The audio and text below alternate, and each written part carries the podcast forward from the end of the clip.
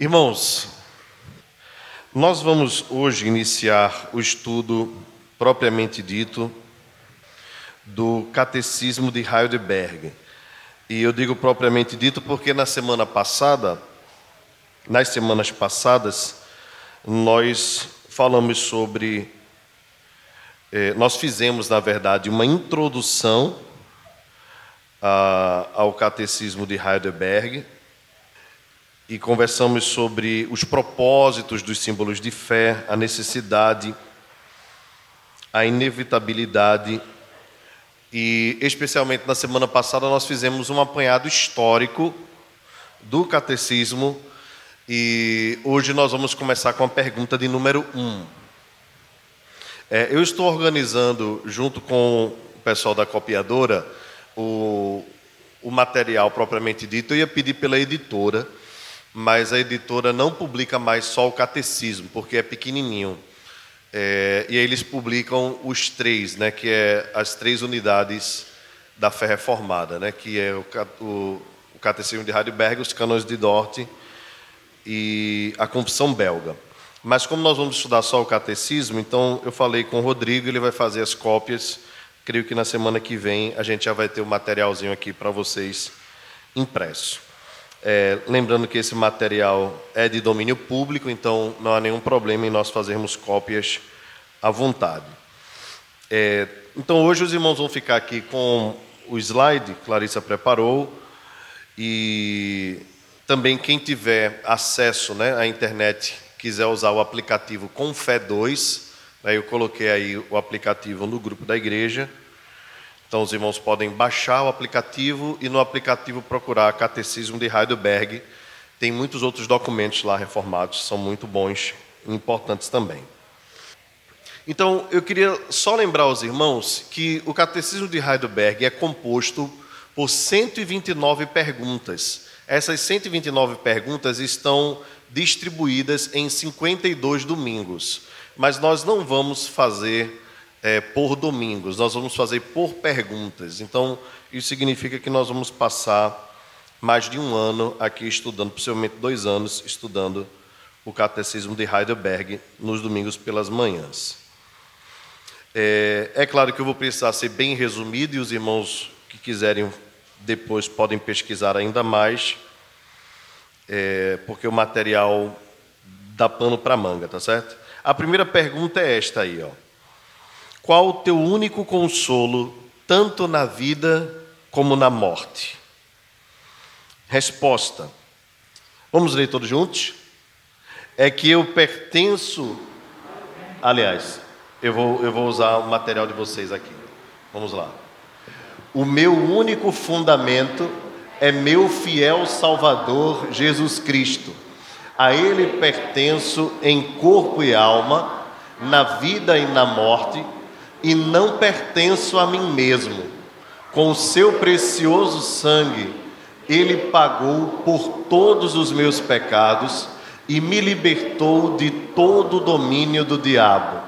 Agora ele me protege de tal maneira que, sem a vontade do meu Pai do céu, não perderei nenhum fio de cabelo.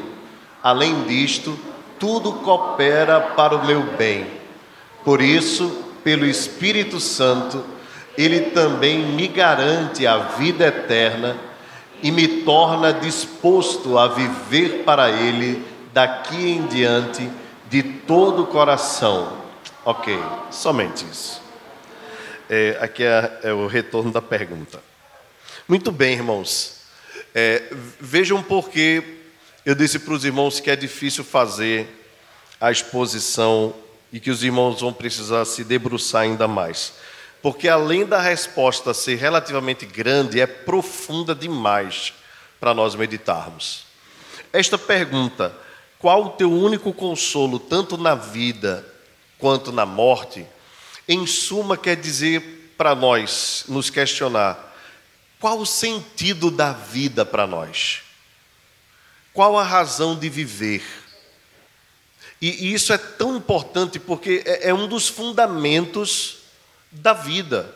Os filósofos pensaram sobre isso, os teólogos pensaram sobre isso, E qualquer pessoa que tenha um pouco de introspecção deve pensar sobre essas coisas e não apenas viver. A pergunta é: por que viver? Para que viver? Qual o sentido da existência? Qual a razão da vida? Qual o propósito de tudo que há? O que me faz feliz? O que é a felicidade? O que é a vida? Para nós não sermos, de repente, como fomos ensinados na escola, né? Que nós somos seres vivos, é, animais racionais, né? Como dizem, é, e que o nosso propósito é nascer, crescer, reproduzir e morrer. Existe, existem coisas mais profundas do que isto, e que a ciência, ou a má ciência, não nos ensina. A verdadeira ciência vem de Deus, e ela nos ensina que nós fomos criados para pertencer a Deus totalmente, viver totalmente para Ele e morrer também para Ele.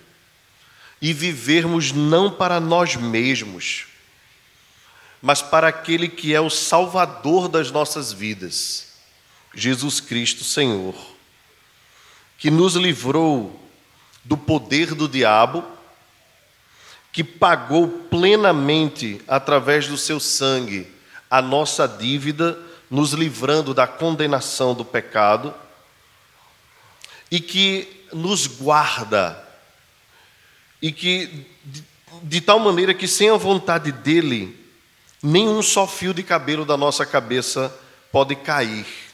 O seu cuidado conosco é tão grande que vai aos mínimos detalhes das nossas vidas. E que todas as coisas que nos acontecem e, e lembrem, o catecismo de Heidelberg, ele tem esse propósito devocional, por isso a maior parte das perguntas e respostas estão na primeira pessoa, está na primeira pessoa, se não todas, porque é exatamente o, o, o propósito, é fazer você refletir individualmente sobre a sua própria vida. Então, todas as coisas cooperam para a minha salvação porque o Espírito Santo me garante a vida eterna, predispõe-me de todo o coração a viver exclusivamente para Ele. Eu vou então exercitar com alguns irmãos algumas leituras que nos ajudam a confirmar o que diz o Catecismo de Heidelberg. Eu vou pedir então é, ao irmão Carlos Félix para ler para nós Romanos 14, 18. Eu vou dar os textos para os irmãos. Os irmãos aí se preparem, façam a leitura em voz alta, de preferência de pé, os que puderem, tá bom? Então, eu vou pedir para Carlos, Romanos 14, 18. Marcelo, 1 Coríntios 6, 19. Vão decorando aí seus textos. Fábio Ferreira, 1 Coríntios 3:23, Ellen, Hebreus 2:14, Catiane, 1 Pedro 1, versos 18 e 19, Presbítero Luiz Henrique, João 6:39, Cristina, Mateus 10:30, Irmão Luísio, Romanos 8:28, Tuane, 2 aos Coríntios 1, 22, Ítalo, 1 João 3,3. 14,8, eu disse ao contrário, foi? Ok, 14,8. Romanos 14, 8. 1 Pedro. Tu fosse o penúltimo, né, Ítalo? Deixa eu ver aqui. Não, o teu é o último. 1 João 3,3. Ok? 1 João 3,3. Vamos lá então, Carlos, primeiro texto, Romanos 14, 8. Porque se vivemos, para o Senhor vivemos. Se morremos, para o Senhor morremos. Quer, pois, vivamos ou morramos, somos do Senhor. Amém, que coisa linda. Se vivemos para o Senhor, vivemos. Se morremos para o Senhor, morremos. Quer vivamos ou morramos, o façamos para o Senhor. Ou seja, irmãos, o, o propósito das nossas vidas é pertencer a Cristo tanto na vida quanto na morte. É, tem uma canção de Cláudio Claro, lembrem sempre de estar orando pelo pastor Cláudio Claro, é, que começa dizendo isso: Minha razão de viver é conhecer a Cristo. Vivo para engrandecer e exaltar seu nome. Ele é para mim o tesouro mais precioso e o seu amor muito excede a prata e o ouro. É exatamente isso, irmãos, que nos motiva a viver. Então, o nosso propósito de vida não é simplesmente construir uma família, passar na universidade, ganhar dinheiro e deixar uma herança para quem vai ficar na posteridade. Nosso maior propósito de vida não é deixar um legado da nossa profissão, embora todas essas coisas possam ser boas e importantes, a, a, nossa maior bênção e o nosso maior consolo e o nosso maior propósito de vida é saber que nós pertencemos a Cristo, que nós somos Sua propriedade. Amém? 1 Coríntios 6, 19, Marcelo. 19 20. Amém. Obrigado, Marcelo. Não pertencemos a nós mesmos. Esse é o segundo ponto que o Catecismo de Heidelberg traz a respeito desta pergunta: qual o nosso consolo para a vida e para a morte? Nós não somos donos de nós mesmos. Por isso o apóstolo Paulo foi enfático em dizer: fostes comprados por preço. Agora, pois, glorificai a Deus no vosso corpo. Ou seja, a nossa vida tem dono e nós não temos o pertencimento dela. Vejam, irmãos, nós já nascemos, não, não existe neutralidade na vida. Nós já nascemos escravos. Outrora, a palavra de Deus diz, éramos escravos do pecado. Agora nós fomos libertos do pecado para vivermos uma nova escravidão, uma nova servidão, mas é a servidão de Cristo. E essa é a melhor de todas. Então alguém pode pensar assim: ah, ah, ah, mas a igreja prende muito, o evangelho prende muito. Eu prefiro viver a minha liberdade. Não existe liberdade. Não existe.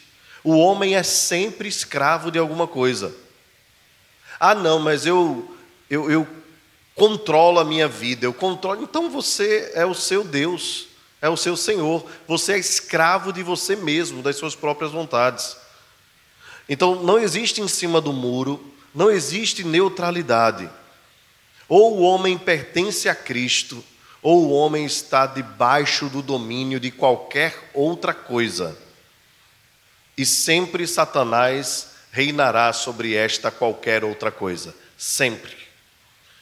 Ou seja, qualquer coisa fora do propósito de Deus, debaixo, fora da, da, da servidão a Cristo, é escravidão e morte mas nós pertencemos ao nosso fiel Salvador Jesus Cristo. 1 Coríntios 3, 23. Fábio. E vós de Cristo. E Cristo. Lê o texto antes, Fábio, por gentileza, o 22, para ver se nos ajuda aí no contexto. Amém. Ainda sobre o pertencimento, né?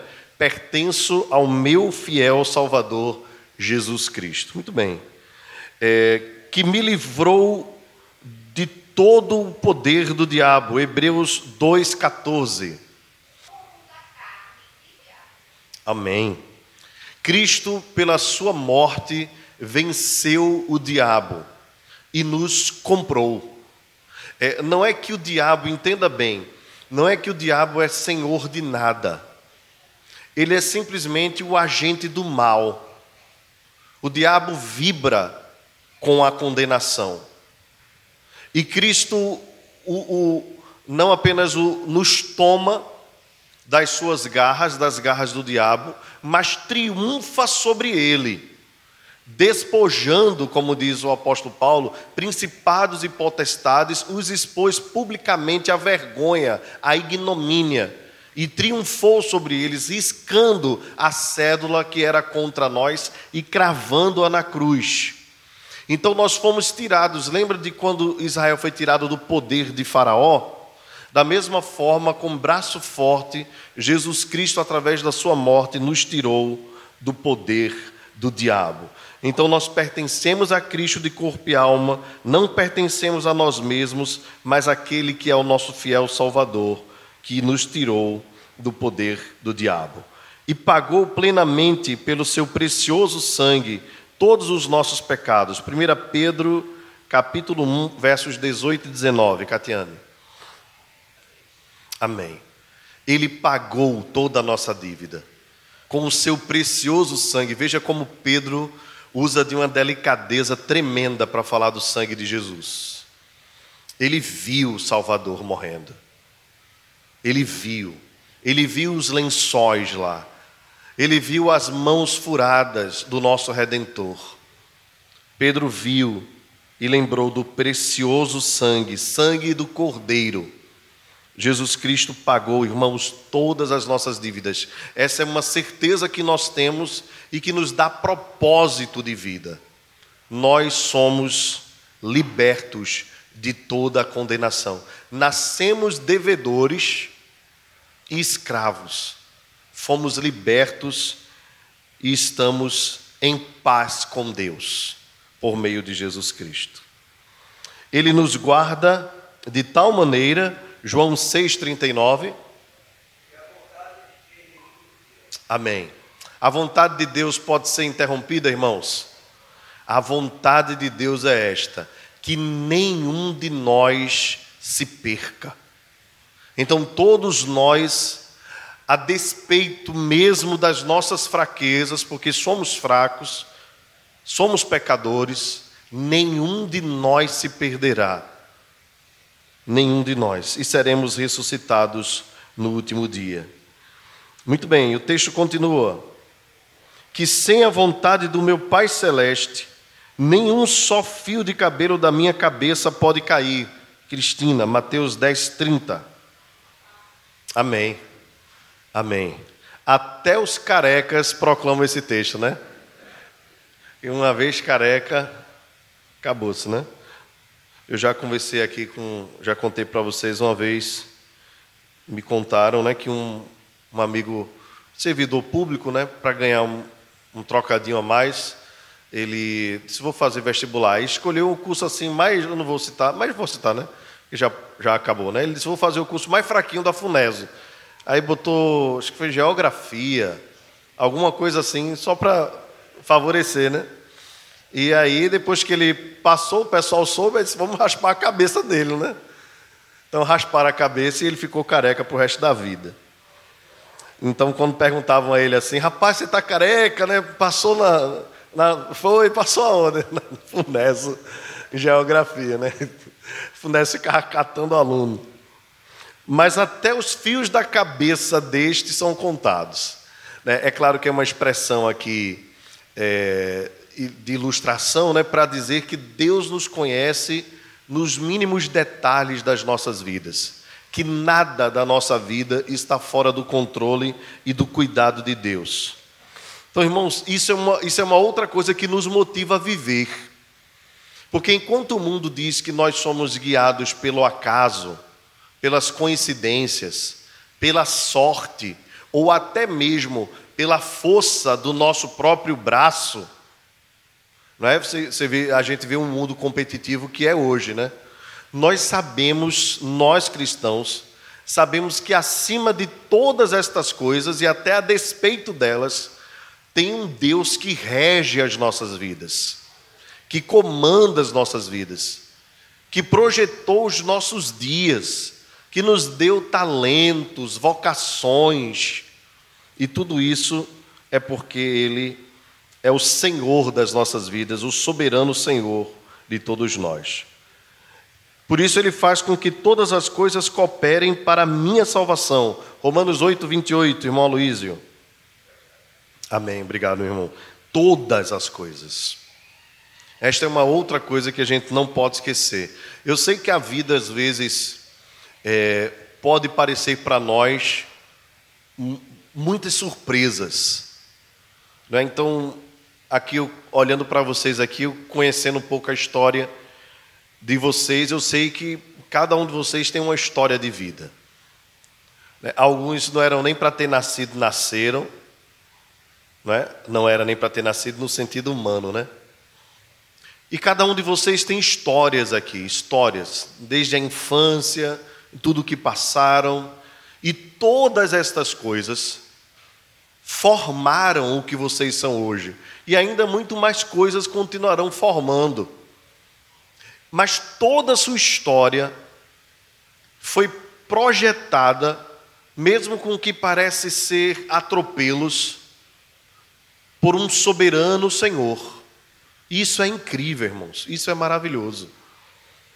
Isso nos faz lembrar o povo de Israel quando chega na terra prometida, ou perto de entrar, né? Pertinho de entrar lá em Deuteronômio, que Deus chama Moisés e chama o povo e diz assim: Fui eu que vos fiz passar por este deserto, para vos humilhar, para vos provar, para saber o que estava no coração de vocês.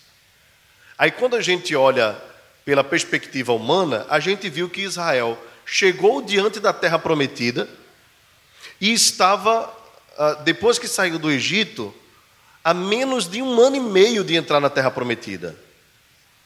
Quando eles mandam os espias e decidem então pelo, pelo, pela má decisão né, de não confiar em Deus, achando que aquela terra tinha muitos gigantes. Então, o que poderia ser um ano e meio passou a ser 40 anos rodeando o deserto. Mas tudo aquilo, embora até mesmo a desconfiança né, e o pecado né, da, da, da não confiança em Deus, nada daquilo, nem mesmo o pecado, estava fora do controle de Deus, ainda que ele não seja o autor do pecado. Isso não nos descansa a pecar, mas também não nos faz achar que as coisas acontecem na nossa vida por acaso. Eu tenho a minha responsabilidade de não pecar, mas Deus tem o um cuidado soberano sobre todas as coisas. Parece paradoxal, né? É bem, é bem estranho, bem complexo essas coisas. Soberania de Deus e responsabilidade humana. Bem, Confiemos na soberania de Deus e atentemos para as nossas responsabilidades. Mas no final, o que a Escritura vai dizer é que todas as coisas cooperam juntamente para o bem daqueles que amam a Deus. Eis porque, pelo seu Espírito, ele nos garante a vida eterna, segundo aos Coríntios 1, 22. Amém, obrigado, Tony. O penhor é um termo bem formal, né? Mas os mais antigos lembram bem o que é a penhora, né? É uma garantia. Alguém deixava material, né? Você ia tirar um empréstimo do banco e deixava um relógio, né? Hoje em dia o pessoal usa um tipo de calção, né? Bem, o Espírito Santo habita em nós é a garantia de que nós não nos perderemos. Você já imaginou Jesus Cristo tentando nos puxar e, e nos deixando? E, e nós habitados pelo Espírito Santo? Quando nós estávamos estudando sobre isso na, no curso para novos membros, o, quem tiver curiosidade, quem participou viu, né? E quem tiver curiosidade é, é, pode olhar uh, o texto que a, a exposição lá no nosso YouTube que fala da perseverança dos santos. É, um pastor perguntando a uma senhora que estava próxima a morrer se ela achava mesmo que ia para o céu. E a, e a senhora respondendo assim: Eu não consigo acreditar que Jesus Cristo vai estar na eternidade mutilado. Se eu sou parte do seu corpo, como eu posso me perder? Veja o entendimento dela. Eu sou parte do corpo de Cristo. Jesus Cristo vai estar perfeito na sua glória. Então eu não posso me perder, eu não posso perder a minha salvação, porque Jesus Cristo é um Deus perfeito. Pois bem, irmãos, nós, ainda que temamos né, pela nossa própria vida e temamos a Deus na vida, nós precisamos andar na segurança da salvação. Nada pode nos separar do amor de Deus que está em Jesus Cristo, nosso Senhor. Então nós não andamos pensando assim, será que Deus está me amando hoje ou está me odiando? Não, Ele nos ama todos os dias. E Ele nos ama tanto que não pode nos amar mais, porque Ele nos ama completa e perfeitamente. Então, ainda que você possa perder tudo nesta vida, você não poderá perder a vida que Deus reservou para você na eternidade. E essa é a principal, porque se aqui nós vivermos pouco mais dos 80 anos, nós teremos uma eternidade toda para desfrutar da presença de Deus, pois nós não nos perderemos. E por fim, irmãos, ele nos predispõe de todo o coração a viver exclusivamente para Ele. Romanos, é 1 João, Ítalo, 3,3. Ou seja, ele nos incentiva, nos predispõe, de maneira prévia, né? o próprio predispõe diz isso, a viver totalmente para Ele, a caminharmos na Sua presença. Meus irmãos, o que essa primeira lição nos ensina, em síntese? Em primeiro lugar, que o nosso maior consolo é saber que somos propriedades de Deus nesta vida e na eternidade. Que Ele jamais abrirá mão de nenhum de nós. Ele está aqui conosco para que estejamos com Ele do outro lado da vida.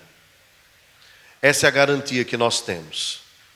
Cristo veio para esta vida para nos garantir que nós estejamos com Ele na eternidade. Bendito seja o nome do nosso Salvador.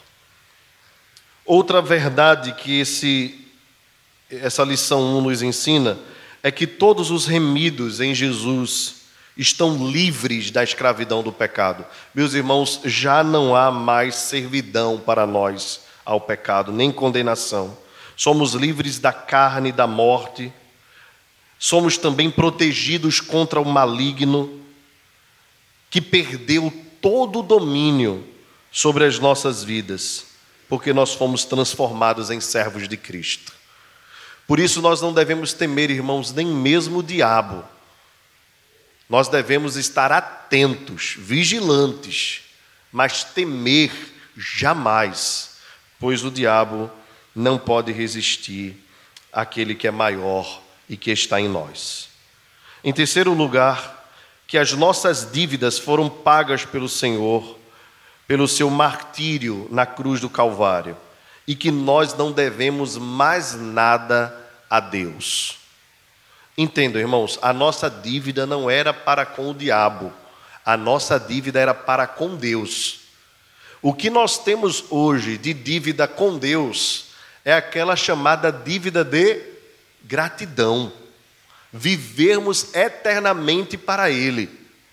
Mas Cristo nos garantiu o pagamento de toda a nossa dívida, de sorte que Deus olha para nós e nos vê puros, perfeitos.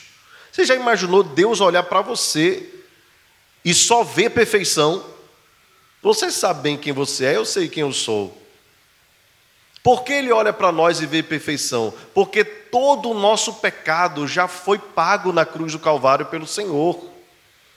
Por isso que quando nós pecamos, o nosso caminho pronto deve ser nos arrependermos e confiarmos na graça salvadora de Cristo Jesus.